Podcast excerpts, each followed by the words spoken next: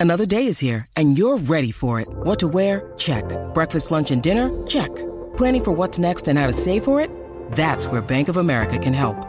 For your financial to-dos, Bank of America has experts ready to help get you closer to your goals. Get started at one of our local financial centers or 24-7 in our mobile banking app.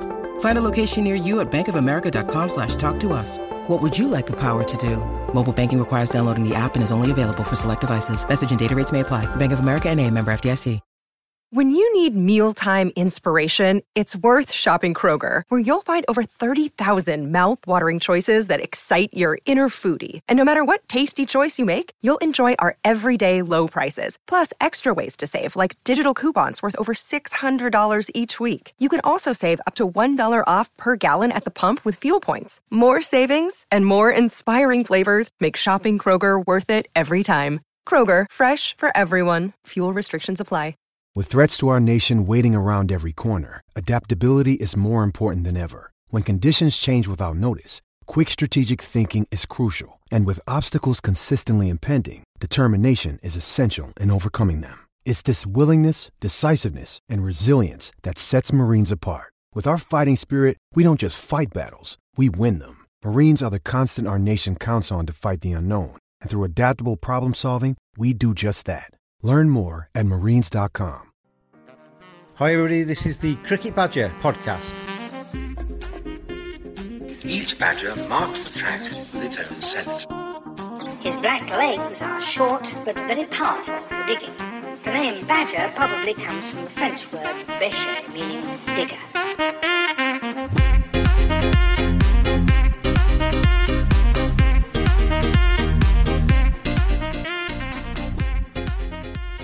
G'day, cricket badges everywhere. Welcome along to a slightly Australian feel today because we've got Bradley Hogg on the show. Former Australia left arm spinner who played seven test matches, 123 one day internationals for his country, 15 T20 internationals. But he's known around the globe as well. He's a commentator these days, played English domestic cricket, he's played in the Caribbean Premier League, the Indian Premier League, obviously the Big Bash for both the Perth Scorchers and the Melbourne Renegades. And this slow left arm Chinaman bowler is always a good chat on cricket. And this one goes every single which way. There's a little bit of serious, there's a little bit of fun and frivolity, there's a little bit of emotion as we go through it as well, because this is quite literally Naked Hoggy from his home in Australia on a slightly dodgy WhatsApp line at times. There's a little bit of swimming in the background, but you bear with that because the content is great. And Brad Hogg is an absolutely superb guest on this edition of the Cricket Badger podcast. Evergreen, enthusiastic, always got an opinion on the game. And I hesitate to say the word former when I talk about his career because,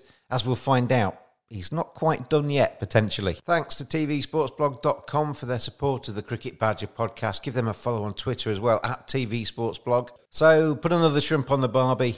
It's going to be a bonza day. I'm going to get all multilingual because we are number one in Brazil. We are number one in South Africa. We are riding the charts high across the globe because the Cricket Badger podcast, the lockdown strategy of trying to get the global domination for the podcast is starting to pay dividends. We're getting listeners from all over the place. We're getting new listeners all the time. So if you're one of our current listeners that have been here for a long time, well, this is the 137th show. Thank you for staying loyal and thank you for listening. And I hope that you're enjoying it. And if you're new to it as well, welcome.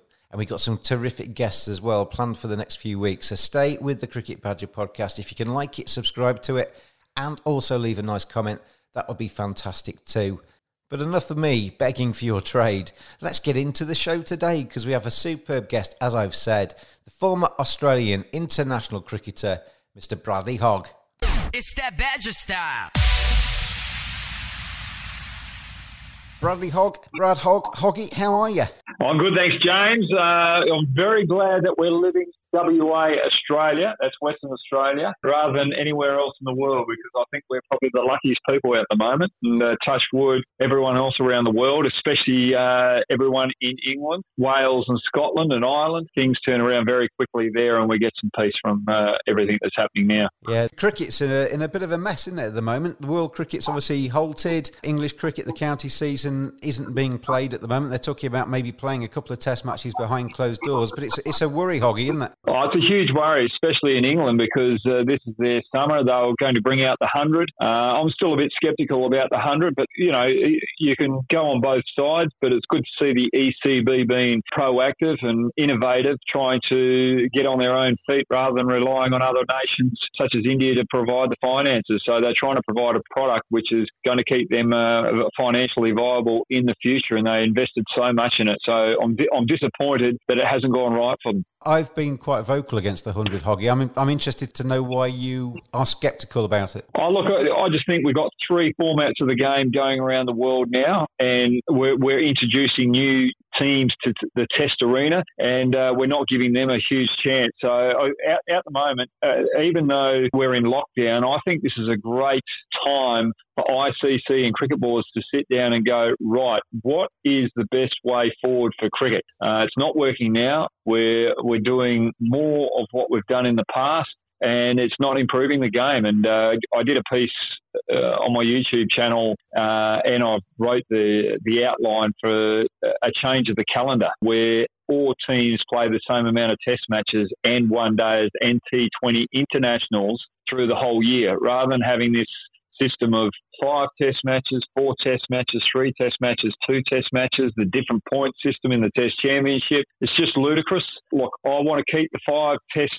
uh, series of the Ashes, but for the betterment of cricket, we're moving forward. We're in a new age, and we've got uh, we've got different formats of cricket. We've got the IPL that we've got to put in, other T20 cricket uh, that we've got to put in. The, uh, the, the, calendar's all over the shop. We don't know who's playing who, when. Uh, it can be interchangeable. There's no definitive part of the calendar, so it just frustrates me. So I just think all Test playing nations play three Test match series throughout the year and there's four te- uh, four series uh, that you've got to play, uh, and we split the Test match championship into two divisions, and uh, we also do the same with the one day and T20 international cricket, where we have tournaments of ten, but they've got to be tri series, so each team plays at least six games in a series, so that's 24 games a year in each format as well to prepare for World Cups. And we have a three-year turnaround rather than a four-year turnaround. Um, but sorry, James, but my um, uh, it's more detailed in a written document that I've uh, put on the web as well. I've looked at it, mate, and I, I, am not against it at all. And I think, you know, as you hinted at before, with no cricket being played at the moment, all the boards are going to have to obviously be reviewing their situations because of the financial side of it. But it is a really, really good opportunity for anybody in the world at the moment, isn't it? Just to take a step back and, and think what they really need to get out of the sport. Yeah, exactly right. And the only reason why I wrote that document wasn't to say, right, this is the way you've got to do it. It's just to go, hang on, I'm thinking a little bit outside the box there's got to be a better way of doing things the way that we're doing, and we've got to get all the uh, the minds around cricket and stop being uh, stop being greedy in our own uh, our own backyards and just say, right, do we want this a global game, or do we want to contract it a bit and uh, go back to where it was 10 years ago, if that's the way that it's going to be most financially viable? So they've got to make those tough decisions. But for me, I just think we've got to give uh, opportunities to associate nations to be able to win a, a Test match championship in a six-year period. Um, because if they're doing all the right things to develop their grassroots cricket and they're growing the game, they should be rewarded. We could talk about this for about four hours, couldn't we? But I, I really like the yeah. the motives behind the World Test Championship because it's adding a little bit of of a reason to play those games. But the point system seems to be a little bit arbitrary at times, doesn't it? Depending on how long the series is, that a test match win can count for different points.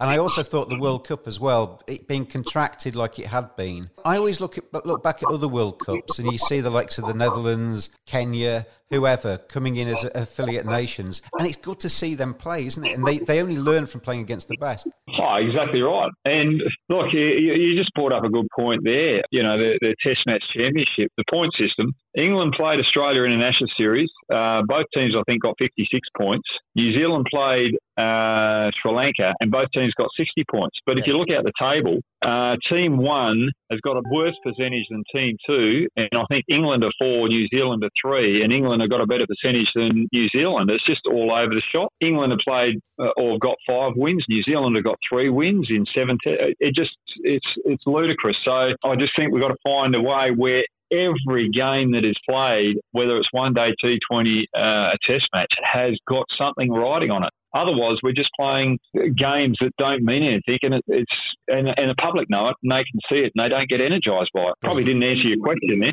I, I, totally agree with you. I'm sure we'll get back into more stuff like that as we go through because you're answering the Cricket Badger 20 questions today. You've seen them already. I just had a quick look because I like to say what comes to my mind first rather than having something prepared because uh, I surprise myself sometimes what comes out of my mouth. well, well, we'll find out what, they, what that's going to be, won't we? Question number one. Yep. If not a cricketer, what would you have done with your life? Where would life have taken you? Uh, I probably would have uh, been on the sheep and wheat farm uh, here in Western Australia. Is that the family business? Yeah, oh, that's a family business. Yes, uh, mum and dad had it, but we've been farmers. Uh, I think I would have been the fourth generation farmer. Well, I did it for a couple of years, so I am a fourth generation farmer. If you put it that way. Who has been the biggest influence on your cricket career? Look, this is a very hard question because there's so many. Uh, Colin McNamara, Peter Carlstein, John Tricos, and I think the biggest moment in my career was Justin Langer. I toured with Australia uh, in '96. Two years later, I was uh, in the change rooms at WA. I'd just been dropped from the state team, and I was carrying on like a pork chop. He pinned me up against the uh, locker in the change rooms and said, "Mate, you got to pull your head in, otherwise you're going to lose your cricketing career very quickly. Go home and look at yourself in the mirror." So probably uh, that was probably the, the the biggest moment of my career. That sounds like a real wake up call. That was, was, did that have an instant impact on you? Did you go home and look at yourself in the mirror straight away? Yeah, I did. During that period, I've written it in my book as well. Tom Moody's written in that story as well, and uh, I, I, wasn't really having a, a, a, connectedness with Tom Moody. I was blaming him for certain things, and uh, when I went home and, and looked at myself in the mirror, I uh, started to get some home truths. Went for a run that night, and I sat on a park bench sort of in tears, just realising what I'd done and uh, throwing the opportunity away. And uh, I had to work hard, and it took 18 months to get back in that state team and another seven years to get back for Australia. So basically, I'd lost my core values of being a team man and I became selfish. Luckily, I, I had the opportunity to revisit that and uh, get back on the right path for me. Your autobiography, you just mentioned that it's called The Wrong Un, and it's quite a, an honest appraisal of you as a cricketer and as a person, isn't it, really? And I guess if you're going to do it, you might as well do it properly. Yeah, well, my club teammates were saying you should write a book. We had a guy down there, uh, Craig Silvey. His brother wrote a book called Jasper Jones, which has been put in a movie. Uh, it was a bestseller, and he wanted to write it, but he couldn't do it. So uh, because the movie was uh, going to be filmed that year, and he had to do a few changes to the script. So Greg Rowden wrote it, and uh, I just sat there and said, "What am I going to write about?" You know, I just said, "Go through your whole uh, your life." I said, "Right, if I'm doing it, I've got to be honest." So I went down to Williams. So everyone that was involved in my cricketing career, uh, seeing me growing up, was involved in it. Uh, my club teammates here in WA were involved in it. Some input from uh, England clubs, and they said, "What do you what, what do you want us to say?" And I just said, um, basically, I want if I was a Pratt, I want you to say it because I want a, I want an honest appraisal of myself uh, because it's about a journey, and uh, you know sometimes when you're going on a journey of uh, tr- trying to play cricket for Australia, trying to get the ultimate, uh, you're going to have your ups and downs, and sometimes your personality is going to be tested, and uh, the best of you is not going to be always shining out in the public. That's where it became a very uh, honest appraisal, and look, it, was great because um, some of the stuff that happened through my career, you, you know, I, it, it was very therapeutic in a sense. And I guess one of my teammates summed it up. He said, Greg, let's just put a cover on the book. And then the first page, Hoggy doesn't mean to be a dickhead. And then the second page, he just is. So that could have summed up the whole book. Well, he said something slightly different there, but uh, I couldn't put the whole words in there. But uh, you got the gist of it there. I got the gist of it. Yeah, I, have written a, I've written a few books. When you get to the end of it, you're never totally happy with it. But uh, when you look back at yours, you, you were you were happy with the, the end product. Yeah, I, I, was happy with the end product. The, the funny thing was um, because you, you, said that I was honest uh, in there, which I totally was. I'd, I'd written something about Tom Moody in there, um, but if you, if you read through the paragraphs, you know, I, I, set it up where everyone's going, oh, he hates Tom Moody. Oh, God. Oh, God. And then at the end of the chapter, uh, you know, I, I put where I went wrong in the whole relationship and how I caused it because I was a young punk coming through and you know I was I was like a young ball ball whose balls has just dropped and just trying to take on the big gun, which was never going to be a winning situation for me. And there was something else that I wrote about Matty Hayden, uh, an incident in uh, one of the one of the tours that we had where once the book was written, or before the book was written, uh, published, I rang up Matty and uh, said it, uh, said what was uh, what was in the book. Anyway, just before I'd ring him up, I'd watched the uh, movie Meet the Fockers, right? Yeah, and you yeah. know how it's got that circle of trust in there. Yes. So anyway, Matty had Matt- Matty this particular instance said, "Oh, you're not in the circle circle of trust," and we had all these butcher uh, this butcher paper um, stuff on a board. So he drew the circle and put the circle of trust, and then turned page after page after page with a line, and he said, "You're way here." And I didn't take it too kindly. And ten years later, I've watched the movie, and then I've just realised I didn't get the the punt.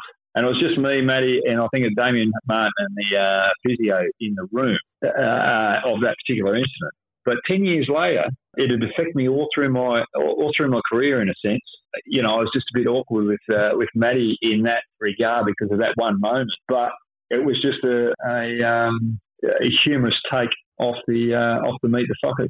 So and then you then you just go through it. And uh, as I said, it was very th- therapeutic. Probably the last chapter. If I could uh, get the book now, I've probably got uh, one more chapter that I'd want to put in there. Let's get let's get on to the next question. Sorry about that. I was rambling on, aren't I? That's fine. That's what that's what you're on for. We, we want your rambling. What's been the what's been the best moment of your life? If I could take you back to any any day in your career, which one would you want to relive again and experience the joys of it? It's a very difficult one. The first final we won with Perth Scorchers here in the T20 tournament is extremely special because we created an environment that you just wanted in your sporting team, just a great culture. Uh, I've never, I've ne- it was just utopia. It was just awesome. But probably the biggest moment for me was the 2003 World Cup bowling to Andy Flower, flying over to Harare from South Africa because we were playing Zimbabwe in uh, Bulawayo. Yes, not Harare. Harare is the capital, isn't it? That's uh, right, yeah. Bulawayo. Yeah, and uh, Darren Lehmann, myself, and Ian Harvey were doing the preparation for the team meeting. So we're going through all the batsmen, their strengths and weaknesses. And we're talking about Andy Flower. And uh, after about 40 minutes of talking about Andy Flower, I said, guys, just give me the ball. I'll get him out with the flipper. And Darren Lehmann, being the senior, just remember I've only just got back in the Australian team here, but Darren Lehmann's gone, Hoggy, that's enough from you. No more input for the rest of this uh, this meeting, please. Rightio, no drama. So that's the last bit of input. So we're playing, and Andy Flower and Grant Flower out the crease. Ricky Ponting's brought me on. First over, I think four off the uh, over, but Grant and Andy are just sweeping me and uh, not really being aggressive to me. And uh, started the second over, I thought, right, okay, I've got to bowl the flipper to Andy Flower here. Then out the top of my mark, it's the first ball of the over. At the top of the mark, I go, John just keeps, this is John Buchanan, just keeps saying, Hoggy, first ball of every over. Just bowl your stock delivery, nothing else. Don't experiment with your first ball. Got to get the over off to a good start. And then I go, right, on the farm, I'll never listen to the old man. I just go and do what I think's best. And uh, so there's no point in listening to John. So I'm going for the flipper. Bang.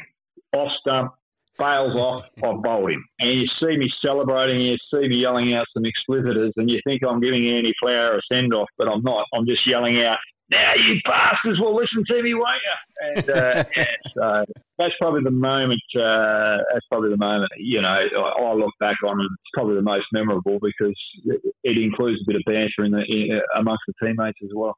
And that's important, isn't it? It's not, you know, they, I speak to a lot of cricketers and they say sometimes the, the moments on the pitch disappear into your memory, but it's the, it's the moments with your teammates and the moments celebrating like you've just done and, or in the dressing room that, re, that you really remember when, when you're kind of a certain age. Well, if, if I look back, the thing that I miss most is the team song in the change rooms at the end of a tournament or here in Perth at the end of a game. Just that closeness that you get. You've all strived to have a little bit of success and then you finally get it and uh, you get to sing that song. Uh, that, that's probably the most uh, moving moment that you can get as a, as a cricketer for Australia. And, and you mentioned the, the success with Perth Scorchers there. Justin Langer was your coach there, so it almost goes full circle to that moment where he's telling you to you know, buck your ideas up, and then you're celebrating all those years later winning the, the Big Bash. Yeah, don't worry about that. The uh, I think we uh, the first first year he got on board, it was the second year of the Scorchers, I think, or maybe the third year. Can't remember. Second year, and uh, we'd lost the first two home games. Then we were on a uh, on a bit of a trip over east before Christmas, and we won both away games. We we're in Queensland just before coming over uh, for Christmas. The boys have gone out to celebrate, and I'm out with the teammates. And anyway, we're getting invited to a few parties, and they turned to me and said, "Hoggy, what do you reckon?" I'm the oldest in the uh, in the group. I am not playing Shield or One Days. This is your environment. This is your culture. Whatever you do, I'll follow. I'm not leading you. You're leading me because you're taking the reins of WA cricket moving forward. So they're up in arms whether they go or not, and they didn't go. One of Justin's pillars when he first came on, never to be drunk in, in public. So we've got back and uh, wake up in the morning, get on the bus. We're all on the bus, and Justin and his fitness consultant uh, of the team comes on the bus, and they're both small uh, or relatively small people. And uh, I get on and I start carrying on. JL, you'd be happy with the boys last night. They showed maturity. They, you know, they they really bought into your your ways. And they all came home. They, you know, they're all sober and all this. Obviously, a few other words. And he looked at me, and then I grabbed the mic because I was at the front of the bus always then, and that, then I proceeded to do a joke that involved Justin and the um, and the fitness consultant. And uh, I won't go through the joke because some people might not like it. Anyway, after I've finished the joke, he's just got up. That's enough from you, and virtually gave me the spray that he gave me in the uh, rooms many moons ago. So I hadn't learned. But the next day, uh, we ride back in Perth. We have to go to the beach the next day here in Perth to have a bit of a, a warm down. So on the beach here, and uh, Simon Katich, Herschelle Gibbs, and Collingwood, I think, were on board, and myself because we are uh, of a certain age, we were asked to go for a jog down to a bell and back, which is about a 4K jog. So it should take us half an hour. So we go down there and uh, just doing what he's asked of us. And then we get back over, and all these cones are over the beach. And the Scorchers squad and the rest of the WA squad are there that aren't in the Scorchers squad. We're doing these running exercises. I get back. I said, JL, can I uh, join in? And he goes, No, you sit there. And then he brought everyone in and he's just gone, You guys are doing this running because of this bastard here showing no respect. And I'm going, well, should I say something here? Because if I've done the wrong thing, I should be doing it with the teammate. But I've decided to keep my mouth shut. But I've got, I've got to say that stance uh, just made everyone think, right, well, if he's going to do that with one of his best mates, we better uh, pull in the line as well. It was probably a good moment for him because it uh, just made a little bit, uh, made all the players on edge. But, you know, again, he pulled me into line and a bit like a father figure, even though he's only three months older than me when we went to school together. Cricket Badger podcast is brought to you in association with TVSportsBlog.com. Give them a follow on Twitter at TVSportsBlog. Excellent sporting content. It's well worth a look. And give them a follow on Twitter at TV Sports Blog. We had a few days together in Abu Dhabi doing the Emirates T20. I remember when, when we first met and I was talking to you, um, I think you'd have probably been around about 47 at the time. I said, Have you actually retired now? And you looked at me sideways and you said, "Nah, mate, I've just been, uh, I've just come back from Bangladesh. I've been playing in the T20 there. H- have you actually now officially retired, Hoggy? Are you still available for uh, franchises around the world?" No, can we hurry up and finish this uh, interview because I'm waiting for a phone call. You know, I'm always on edge with the phone, waiting for someone to ring me to play. I'll never announce a retirement, mate. Never know what's around the corner. I was actually meant to play for Croatia A this year, so yeah, just to help them over there. What I liked about you when I met you, and I never met you before Abu Dhabi, was just your kind of you always had a smile on your face, and you were just enthusiastic, and I think that takes you a long way with people if you if you got that kind of attitude, and if you if you take that into a dressing room, regardless of how old you are, you're going to fit in, aren't you? Yeah, well, yeah, definitely.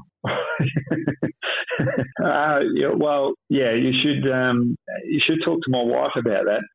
um, she she wakes up in the morning and I'm buzzing, buzzing, buzzing, and she goes, Brad, just go and do something. Okay, I need time to adjust to the new day. Okay, get out of my face. Uh, yeah, I'm, I'm, i I never learn my lesson. I'm always uh, I'm always up and about. We've done your best moment in cricket. What was your worst moment in cricket? What day would you not want to take me back to? The worst moment in cricket. This is this is one of the hardest. Probably retiring in uh, 2008 because I was definitely going to go to England for the Ashes series as the spinner.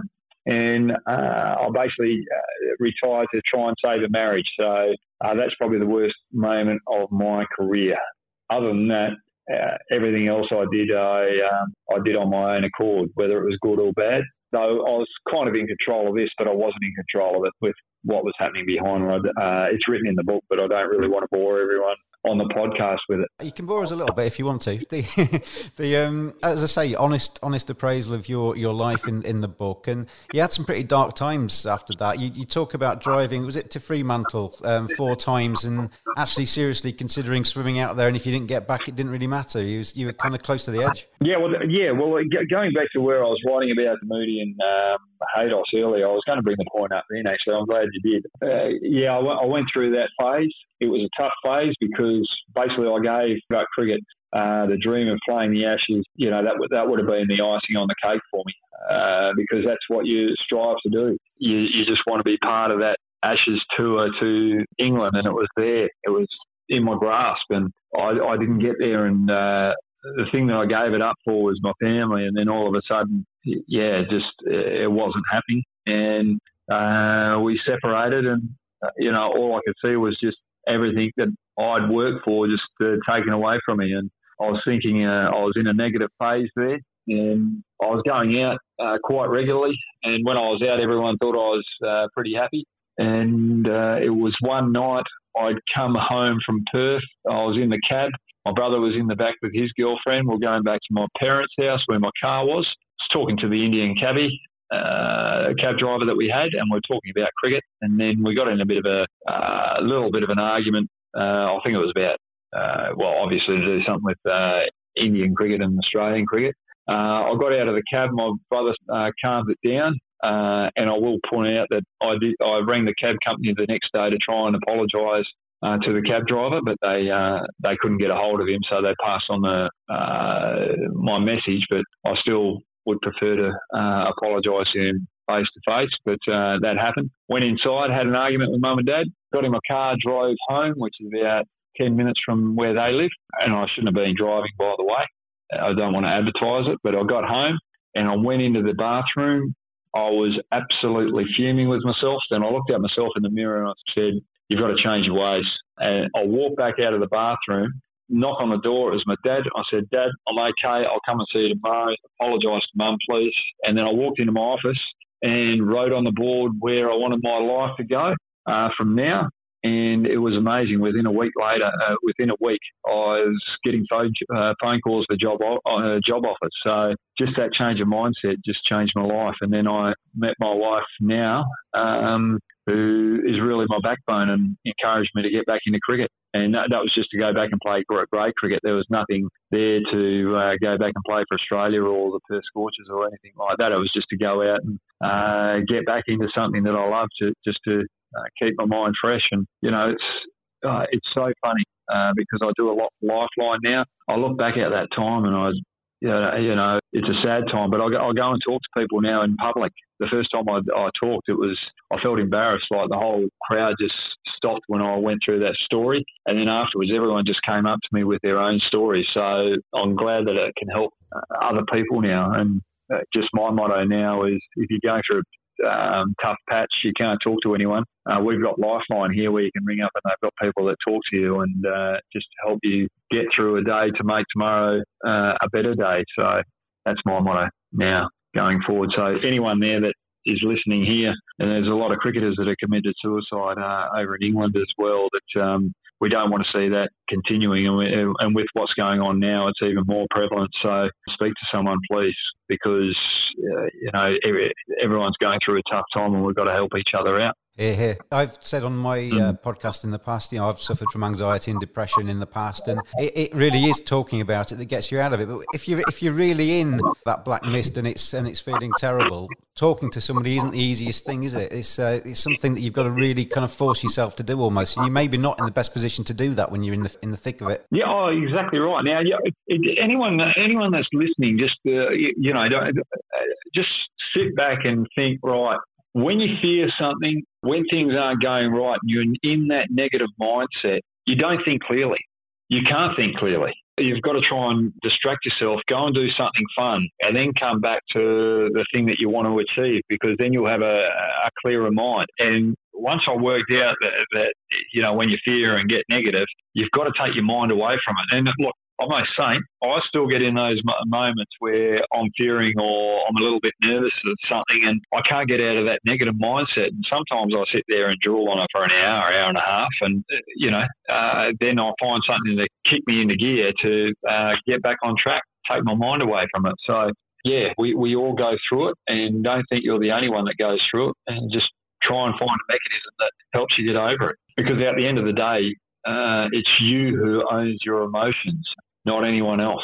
I live on my own, one bedroom flat. I haven't got a garden. So in lockdown over the last seven weeks, the only person I've actually seen to speak to face to face has been the local shopkeeper. And I'm, I'm actually convinced that the reason I've been able to cope with it quite well. I'm quite happy with my own company, but because I've had anxiety and depression in the past, and I kind of know how to cope with that and the signs that that brings, I think that's actually helped me in this situation. It's it's a bit bizarre, really. Well, it, it, it's it's extremely bizarre. I was over in India and uh, then Australia started talking about having a lockdown, and the tournament that I was involved in over there uh, stopped. So we are trying to get flights home, and I came home, and uh, my wife had organised a house uh, down on the beach for me uh, down south because I had a I had to self isolate for two weeks, and I ended up being down there for three weeks uh, because she was worried that I was asymptomatic, um, and also didn't want to be around mum and dad who were seventy odd, uh, just with all the all the information that we're getting. So I was down there. If I didn't have the beach where I could look out with the sun coming in, and with my personality, I, I just think you know I,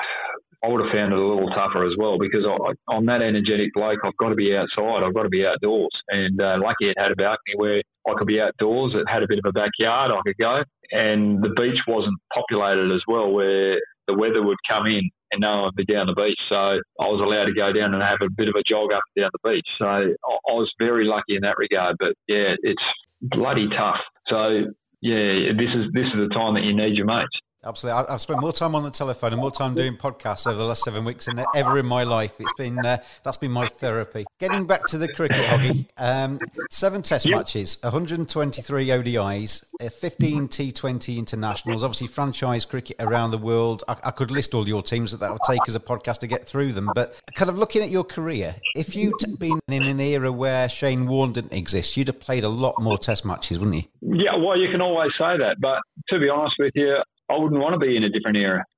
We Shield cricket here in uh, in Australia was probably the toughest competition going around in the world at that stage. Getting into the Australian team was was probably the hardest team to get into once you got in, it was hard to get kicked out of. I don't want to change anything in that regard. The only thing that I would want to change is not retiring in 2008 and going to the Ashes series. So I wouldn't change a thing. You had Stuart MacGill there too at test level. And through that whole time, I had to look at it and go, right, I'm not going to play test cricket because of uh, Stuart MacGill being the backup out at the moment, unless he gets injured. So just concentrate on uh, on the short form of the game. And with my personality back there, where I was a little bit impatient, the, the shorter form of the game was probably a lot better for me than uh, the longer form of the game.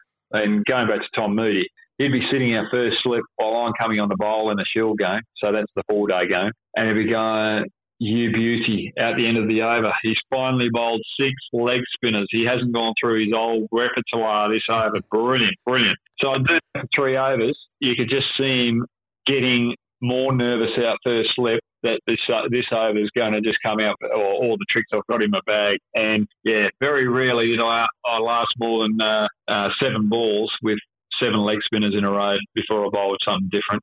So he, he, had his headaches in first slip, but I, I wouldn't change anything. Thank you very much, everybody, for listening to the Cricket Badger podcast. The listeners are going up every single week through COVID 19. Hopefully, we're giving you a little bit of entertainment to take you away from the troubles in the world. Thank you very much for listening. Loads of great guests planned for the next few weeks as well. So stay tuned to Cricket Badger podcast. Like, subscribe. Thank you so much for your support of the Cricket Badger podcast. Looking at your your action and your your style of bowling, left arm, you seem to be somebody that just didn't want to be an ordinary slow left armer. You're the Chinaman, so effectively you're the, the leg break bowler, but left arm. Was that something that you consciously wanted to do because it gave you a little bit more variety and something more to think about? I never wanted. I, I didn't start bowling until uh, my second year of uh, first class cricket. So I was 23, I think, when I first started bowling. And it was Tony Mann who asked me to bowl them in the nets. I think I hit Geoff Marsh in the uh, temple. Uh, so you know how we had those templates in the helmet, and Tony uh, bowling my medium paces. So I started as a batsman, uh, first class cricket. Then he asked me to uh, bowl some leggies. I said, "Why do you want me to bowl leggies?" Uh, well, you're not doing the uh, the captain in favour by bowling bouncers. Uh, and plus, New South Wales have got a left arm leg spinner in Freddie Freedman. I said, oh, that's good to know before I go out and bat tomorrow. I didn't even know the bowling attack that they had going in, so I learned something. So I asked him to bowl the leggies, and then Damien Martyn's in there, and he said, bowl a couple of wrong'uns. I said, how do you bowl wrong'uns? So he flicked a couple to me, and I landed two wrong'uns, and he said, you better stick with that for the rest of, uh, you better stick with that because uh, two strings to your bow's better than one, and you probably won't make it as a batsman. And uh, I'm glad I took that advice. So after that, I just worked so hard on my uh, my left arm uh, leg spin bowling because that was the only thing that was going to get me to play for Australia. Who was your cricket hero when you were a young kid? My dad. He was the Bradman of the bush uh, where I grew up. My two uncles, Uncle Kennedy, Uncle Peter, Geoff Marsh. He's from Wandering, which is about half an hour from where I live, and uh, he grew up in the same association. And then Derek Randall from England. That's a good choice. He was. I love Derek. He was fidgety and quirky, but a really good batsman as well. Yeah, well, you mentioned something earlier. You know, you're a little bit different. Well, I don't want to be the same as anyone else. I want to be who I am, and uh, that's what I like about Derek Randall. I just, I just loved him, and I still can remember when Dennis Lillee bowled him a bouncer at the MCG, and he just tipped his cap uh, as the ball went past his, uh, past his hat he just tipped his cap back to Dennis Lillee and bowed and then just got on with business. So you can't really argue with that, can you? no, he was brilliant. He was one of my heroes as well when I was a kid. I've been trying to get him on this podcast actually. So if anybody listening knows where Derek Randall is and can put me in touch with Derek Randall, I would love to get him on this podcast and have a chat to him. He'd be a great guest. If you get his number, can you give me his number as well? I'd love to chat to him. Oh, well, I'll tell you what. I'll get you back on the podcast. We can we can both interview him together. Oh, definitely, definitely. One, one of my favourite sports people is uh, Scottie Pippen from the Chicago Bulls. Actually, I've just been watching that documentary. I'm not a basketball fan, but I've been watching that documentary on Netflix, and it's fascinating. Yeah, no, I, I just loved Scottie Pippen. He was always the second uh, under uh, Michael Jordan, and I always loved the underdog. If you could trade lives, Brad Hogg, with any current cricketer for a day, who would you like to live in the skin of, have their skills, and be them for 24 hours? To be honest with you, I wouldn't want to. Uh, oh, all right, if you're going to go down that path, who would I want to be? You, you, don't have to. You can, you can, you can refuse the invitation. No, I'm not going to refuse the invitation. No, no, no. If, if I'm going through my the people that I play with and against, it would be uh, Ian Bell or Jonathan Trott. Okay, that's an inter- that's interesting. When I played for Warwickshire, uh, those two were just coming on the scenes, and uh, yeah, I just loved the way that those two went about it. I, have really appreciated their uh, careers. I'm going to put you in charge. You've already done a little bit of this actually, but I'm going to put you in charge of world cricket for a day. Your first decision as uh, cricket supremo, what would you change about cricket? I'd get all the uh, all the boards around the world into a boardroom and say, "You're not getting out of the, uh, this this room until we all sort out an even uh, even flow of money around the world to uh, make sure we have even cricket uh, being played or better cricket played globally with all the countries. And I'd be getting all the curators, or in in that particular instance as well, I'd be saying all cricket grounds that we've got now have to have their own characteristics of wickets. Uh, so if there's a wicket that's renowned for big turners, there's wicket renowned for pace and bounce. That's the way it's got to be produced when we play a test match or a one day. I'm sick and tired of every wicket around the world being the same. I don't think it's good for the game. You've got my vote. I like that. And would would also go to Jeep balls as well for Test cricket, even though I don't like bowling with them as a spinner. If you were starting your career again, if you could write to yourself, send yourself an email or a text message as a 14 year old, say, and give yourself some advice, what would that advice be? Well, my teammates at my club, Clubland, always say, Hoggy, you bat us into a winning position, then you bowl us out of it. So if you look at my stats at grade level, I'd, I'd make 150 uh, with the bat, then I'd go out and bowl, and I'll probably get one for 155. So I never compl- I never complimented. So if I if I look back at my uh, cricket, I'd go I'd spend a lot more time in the meditation phase, trying to control my emotions when I went out to bat.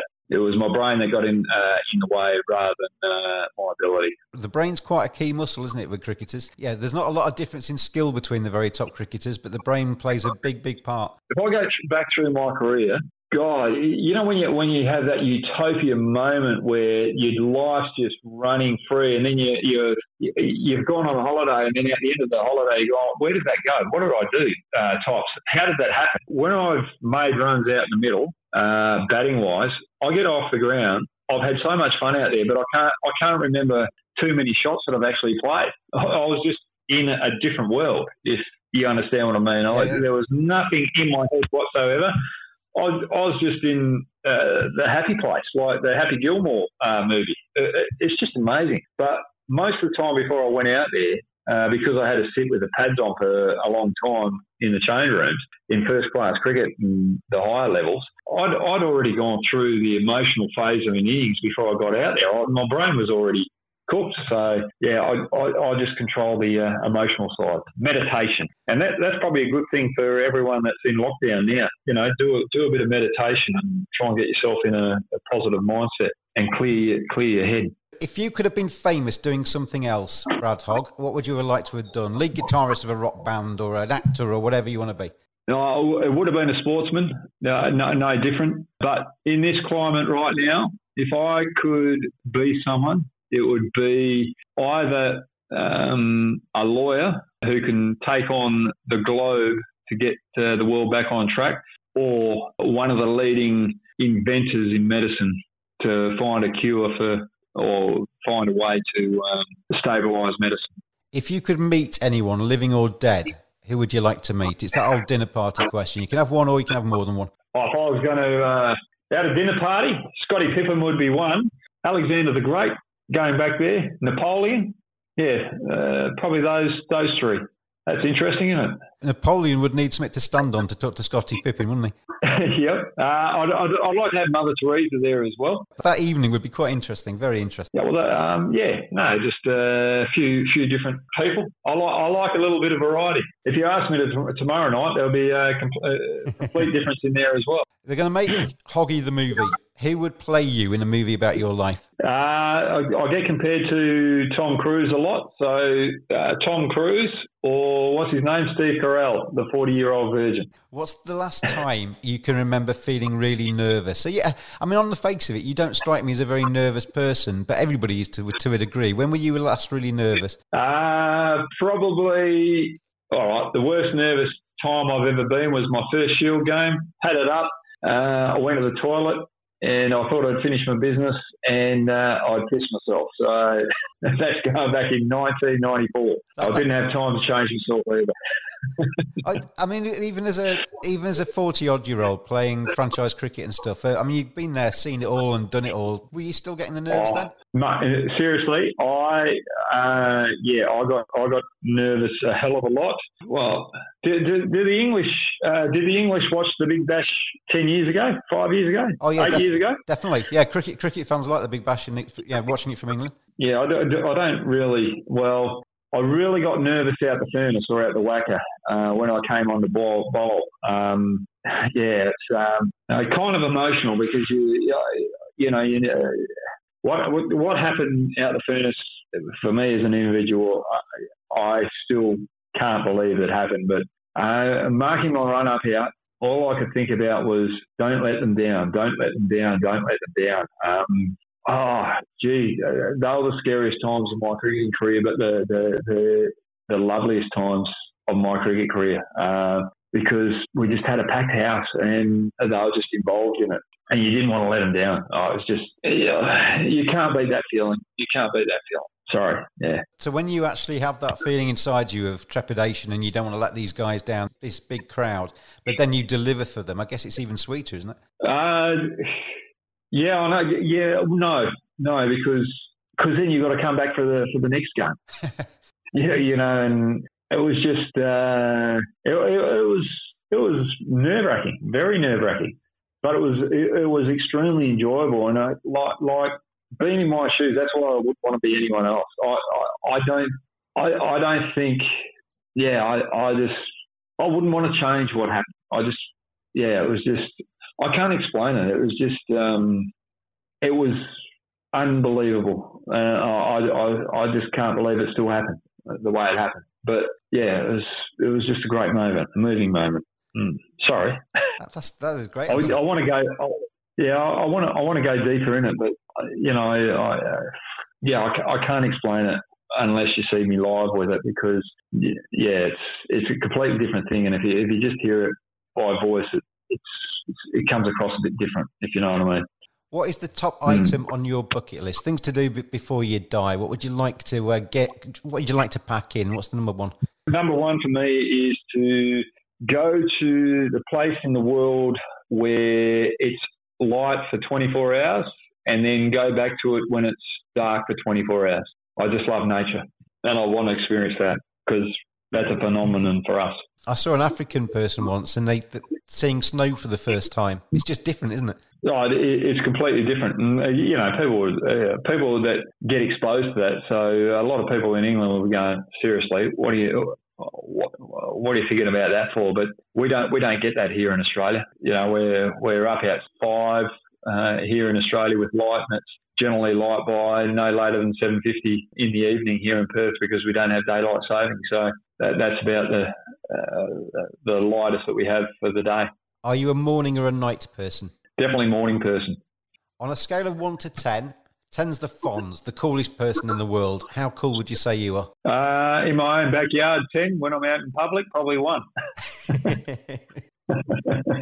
you don't want to know what I do in my backyard well, we, we were saying before we when we were texting each other prior to actually recording this, you, you said, "Oh yeah, good to go," and I said, "I'm going to have to call you in about five minutes because I need to put some jeans on because I was basically naked in my kitchen." And you came back and said, "You're sat in your birthday suit as well. Have you actually got any clothes on at the moment?" No, I haven't.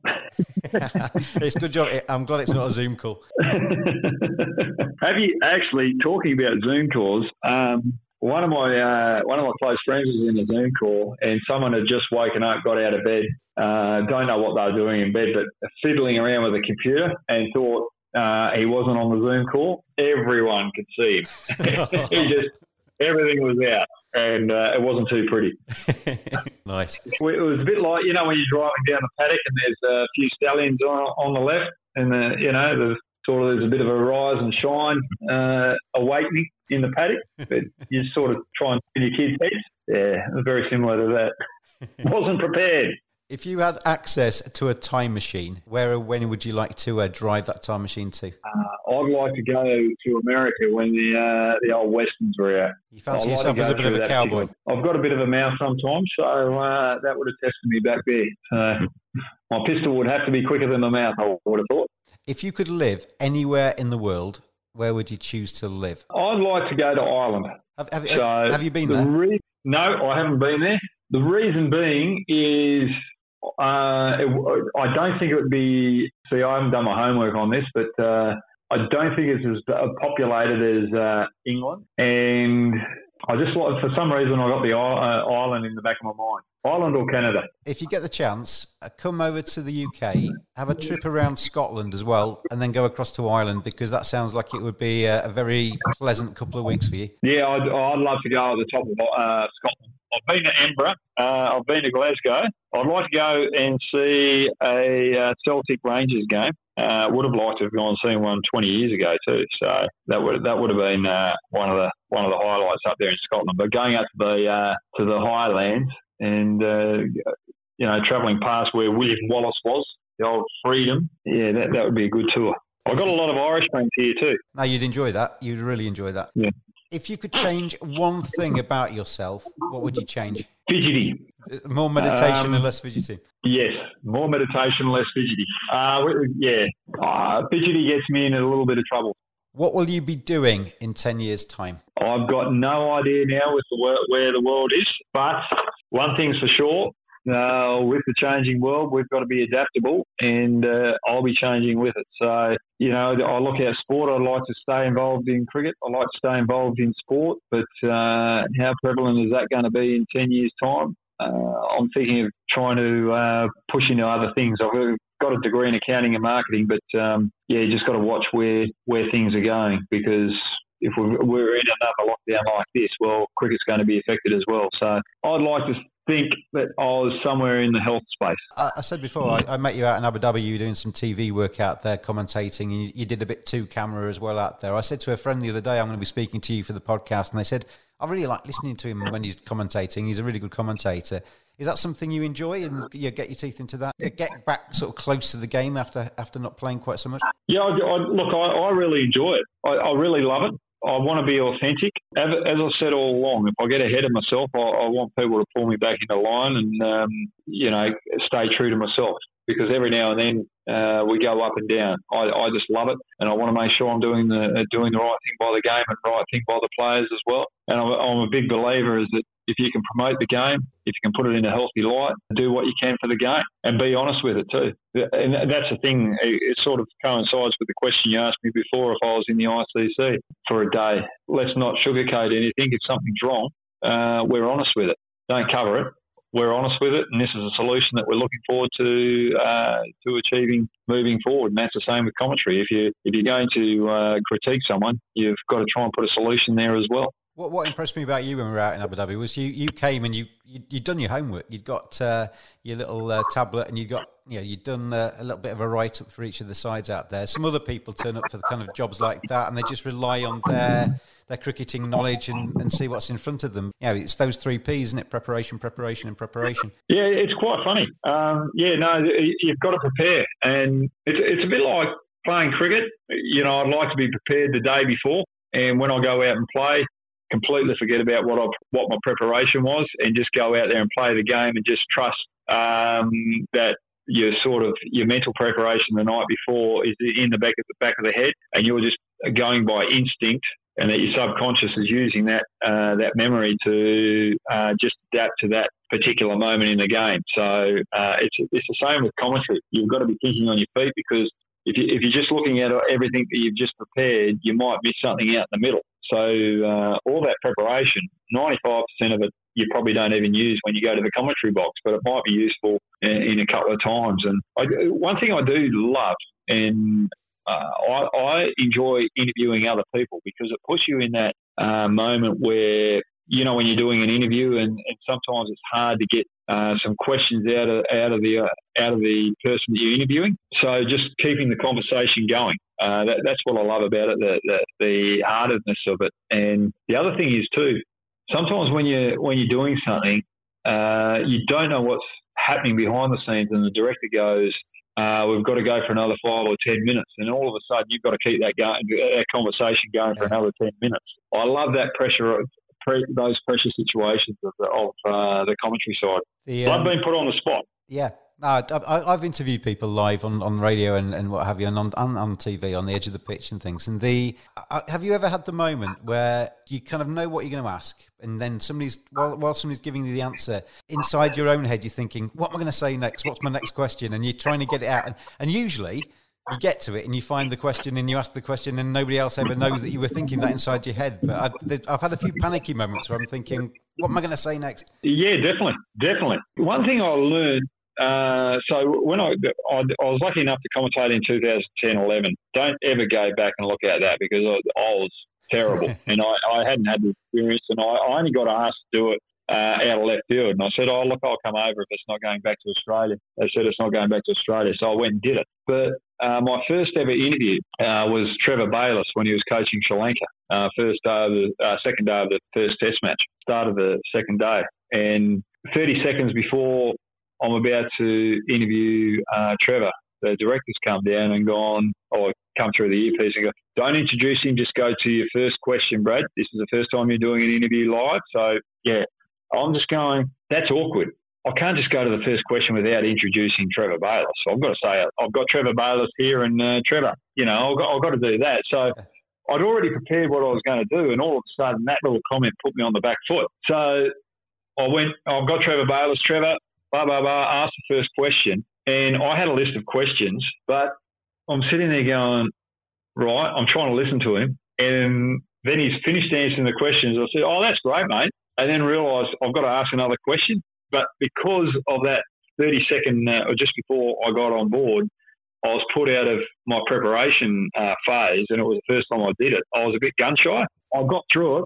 It was a big lesson for me, big lesson because sometimes you can be over prepared, and if you're over prepared, you're not listening to um, to the answer, and sometimes in the answer that the person's providing, he's giving he's just opened up a big news piece for you that uh, you can go on with. So yeah, you, you've got to be prepared, but you've also got to be adaptable. It's like anything, isn't it? The, the more you do it, the better you get at it. Oh, exactly right. And uh, like going through these questions, I had a quick read before I, you know, we, we did the interview. I, I don't like looking at them then writing everything down because I'd, I'd rather it come out authentic than um, a written piece. So uh, I don't I don't really like reading, but um, yeah, I'd, I'd, I'd, rather go off the cuff than uh, I'd, I like to be prepared, but I like to be uh, going off the cuff because then it's coming out authentically. Well, mate, you've been a great guest on this uh, this edition of the podcast. We've got to question number twenty. It's been good to talk to you again. The last question, though, some people find a little bit tougher. If you'd been picking these questions yourself, if Brad Hogg had been interviewing Brad Hogg, what would you have asked yourself to get a great and exclusive answer? Uh, oh, gee whiz! I should have looked at this question before. I, uh, I guess um, what what made you tick? That's probably the the thing. Because if, if, if I look back at my career, I always felt I was the weak link in the Australian team. Uh, if you look at the greats that we had back then, I, I was always sort of in and out of teams. So it's more probably uh, what, what made you tick. And I just think it's never give up and try and be as resilient as you possibly can. And for me, be true to yourself. So uh, that's the way that I could uh, sum that up. That's a really good answer. And it's a good off the cuff answer as well, considering you hadn't looked at that question. I think you did very well with that one, and you did very well with the rest of the uh, 20 questions. It's been an absolute pleasure to have you on the Cricket Badger podcast, Brad Hogg. Good to talk to you again, mate, and uh, you stay safe over there. Right, uh, James. No, you stay safe. Now, are you, are you stopping the recording now so we can get back to the conversation we were having beforehand? it's that Badger style. I hope you enjoyed that because I really enjoyed talking to Hoggy. He's an enthusiastic, cricket loving beastie, and I think good value on this edition of the Cricket Badger podcast. Thanks as always to tvsportsblog.com for their support of the Cricket Badger podcast. Give them a follow on Twitter at tvsportsblog. And I said at the start of the podcast, plenty more terrific podcasts coming to your ears over the next few weeks. Thanks to you for your support of the show in recent weeks. It's really appreciated. Like, subscribe, leave a nice comment. That would be much appreciated too. And I hope I will see you next time when we bring you the next edition of the Cricket Badger podcast. Thanks, Badgers.